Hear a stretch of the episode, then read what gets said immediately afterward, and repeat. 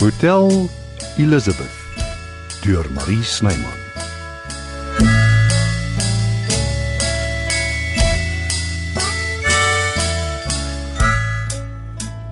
Het jy nou al jou marbles verloor? Bedoelende? Moet jy nie onnoosel hou met my in die Frans Crawford. nou toe nou, dis die eerste. Wat het van Boeta geword? Vir wat het jy Sonja Ritty weggejaag soos 'n sleg hond, hè?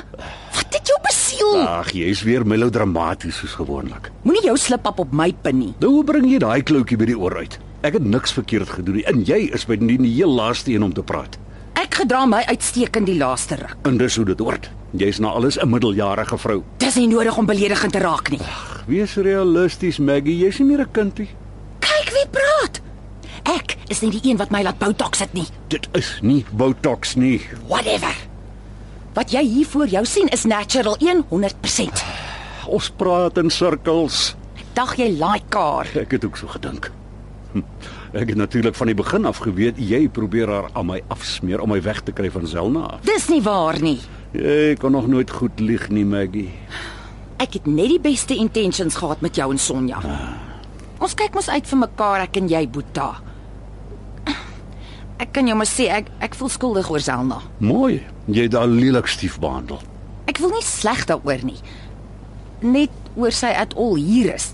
Dis waar ek opgeslip het. Ek moes jou nooit na die simpel spa toe gestuur het nie. Ons is alles slag hier deur. Kan ons dit nou maar vergeet asseblief? OK. As jy verduidelik hoekom Sonja so vinnig hier weg is. Sy was hier onder vals voorwendsels. Sy's deel van 'n hotelgroep wat my wil uitkoop. Is dit al? Ja, Sy het 'n rekkie kom doen. Jy kom ons nee gesê het nou hom dan ek het nee gesê, hard en duidelik. en aan die proses verwilder. Ek kan dit nie verduur as 'n mens met 'n draai by my kom nie. Niks is net altyd swart of wit nie, Frans. Daar's 'n hengse grey area tussenin. Ek is beter af op my eie.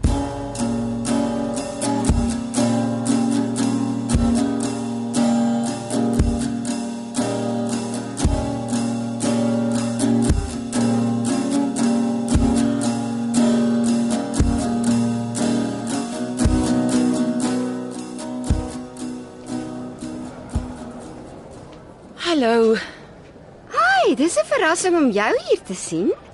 Daai facial wat jy my beloof het, staan nie aanbod. Verseker. Ek het gelukkig 'n oop plekkie. Kom sit. Thanks.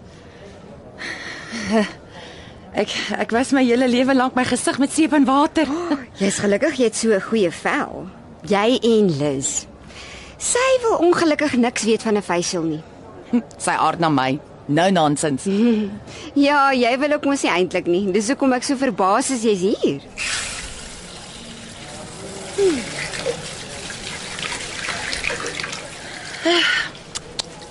Ag ek is uh, sommer net lus vir 'n change. Ek gee nie om hoekom nie, solank jy hier is.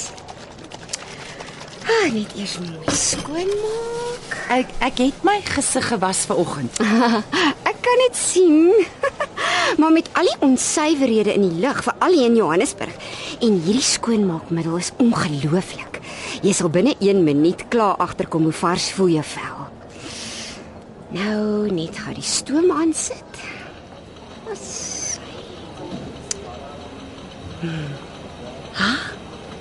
Is nogal nice. ek het nie gejok nie, nê?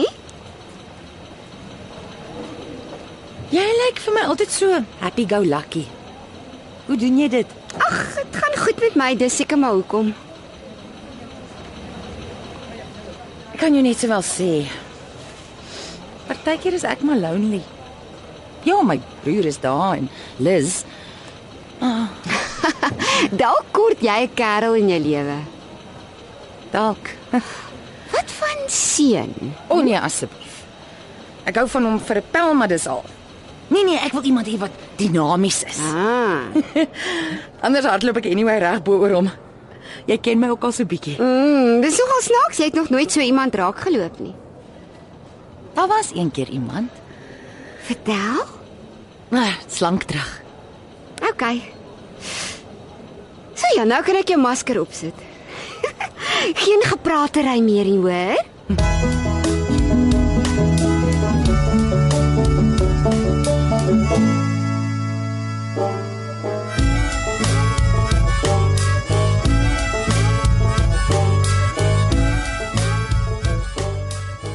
Alles wel? Ja, jy weet mos, as jy iets hoor is dit gewoonlik negatief en wanneer dit goed gaan, hoor jy niks nie. Ah, hierso. Dankie. Uh, nog iets, hè? Nee. Jy lyk gestres. Nee wat, uh, net sleg geslaap gisterand. Laat Sonja retief jou rondrol. Hoe het jy geweet? Jy het baie van haar gehou, né? Meer is dit. Om jou die eerlike waarheid te sê en al die jare na Elizabeth het ek nog nooit weer so gevoel nie so opgewonde. Ons het dit almal raak gesien. Maar toe verraai sy my. Wat van Zelna? Ja, dis natuurlik die ander ding. Ek, ek ek hou baie van haar. Ja, dis wat ek gaan doen. Al weer 'n slag uitneem. Jy kan nie glo Sonja het my so belieg nie. En die ergste is ek is so onnosel of naïef of wat ook al dat ek daarvoor val. As 'n mens regtig vir iemand omgee, maak dit nie soveel saak nie. Jy word sag. Wat Sonja aan my gedoen het is onvergeeflik. Ja, Zelna is die oplossing. Om die waarheid te sê, ek gaan haar sommer nou vra. Jy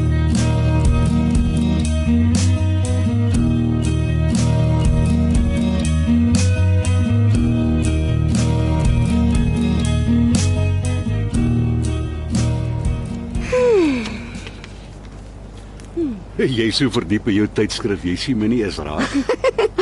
Ek koop baie keer 'n duur oorsese tydskrif net om te sien wat die nuutste mode is en so aan. Ja, met jou beroep is dit goed om ingelig te bly. Dis reg.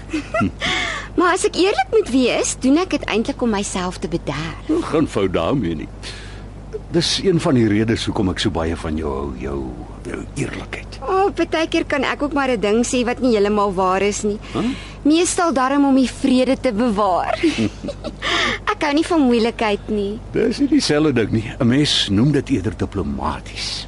Nou nog 'n goeie karaktertrek. Hmm, nou maak jy my skoon skaam. 'n Boonop beskeie. Jy's 'n skaars artikel wil jy.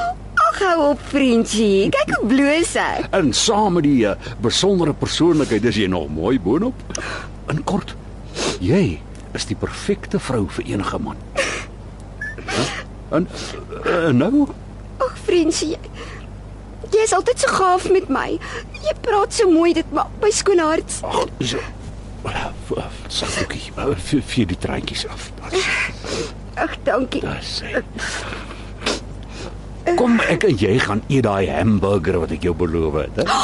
Sommige nou. Nou kom nie. Kan ek 'n pink melkskommel kry? As ek mag. Natuurlik mag jy. Jy kan kry net wat jy wil hê. Vir my inkluis. Ai, vriendjie. Nee, reg? Jy kan maar sê ek is op die spyskaart. Onder hoofgereg en jy, my meisie, is die nagereg.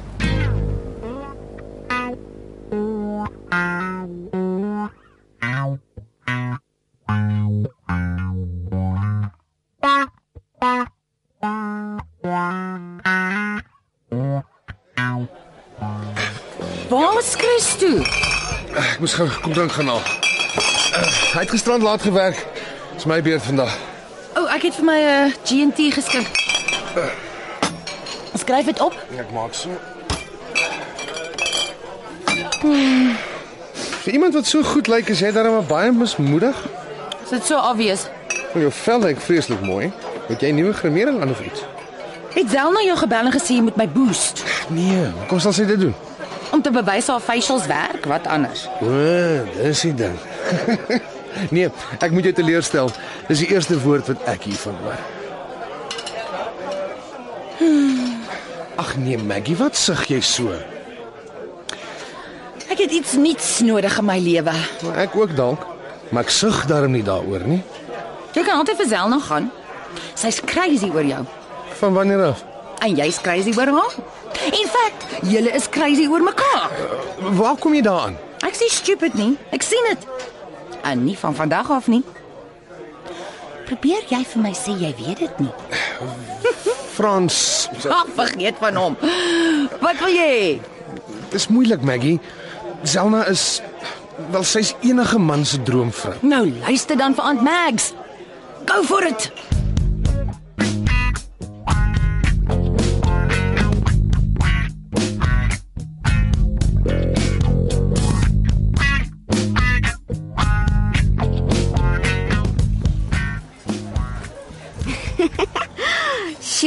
Jy is lekker honger, hè? Ah, ek is twee keer jou grootte meisiekind. Is dit hoekom jy 'n dubbeldekker met ekstra kaas en 'n gebakte eier gevat het? My naam is Frans Crawford. Ek doen niks halfpad nie. Uh, jy het dit seker intussen al agtergekom, nee. Ai, Frenchie, nou maak jy my skoon senuweeagtig. Moenie wees nie. Mm. Ek moet jou sê hierdie hamburger is regtig lekker. Ek het lanklaas hier geëet. Mm, jy moet my pink melkskommel probeer. Dis nog lekkerder. Mm, mm, Nie maklik nie. Hoekom? Nee nee nee, daar trek ek die streep. Jy weet nie wat jy mis nie. Nee, my meisie, ek weet juis baie goed. Uh, jy praat nie meer van my melkskommel nie, nê? Nee. Skerp, meisiekind. Nee, ek praat van jou. Ek het jou gemis, Selma. Maar ek is dan al die tyd in die hotel, in my salon. Ek het jou afgeskep. Dis oukei, okay, Frenchie, jy was besig. Dit was nie die rede nie. Jy het 'n gas uit die Kaap uit gehad wat die hele Johannesburg wou sien. ek verstaan dit. Ek beloof jou dit sal nooit weer gebeur nie. Albei van ons se dinge wat ons besig hou, Frenchie. Dis waar, maar 'n mens moet tyd maak. Ag, ons geen haas nie. Ons leer mekaar intussen beter ken. Jy hamer altyd daarop. Want dis belangrik. Hier staan dit in my tydskrif. Hulle sê dis die heel belangrikste ding. Dis net 'n tydskrif, Selma. Maar dis die waarheid.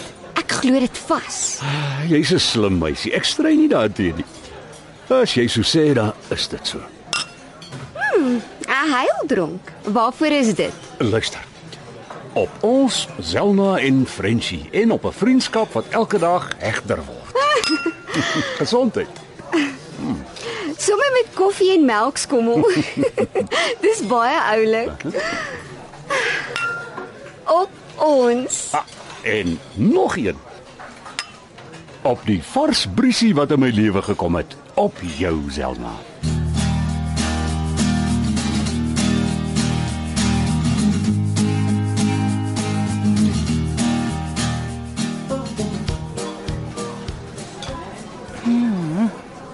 Lekker bandjie.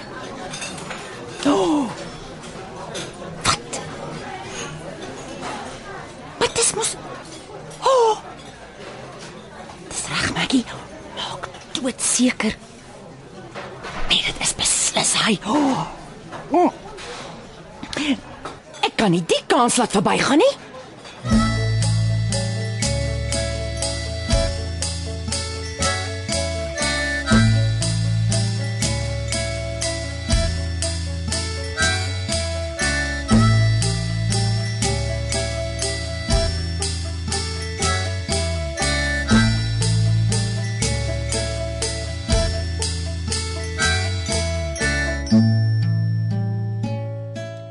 Tegniese span is Evert Snyman Junior en Neriya Mukwena. Hotel Elizabeth word in Johannesburg opgevoer deur Marie Snyman.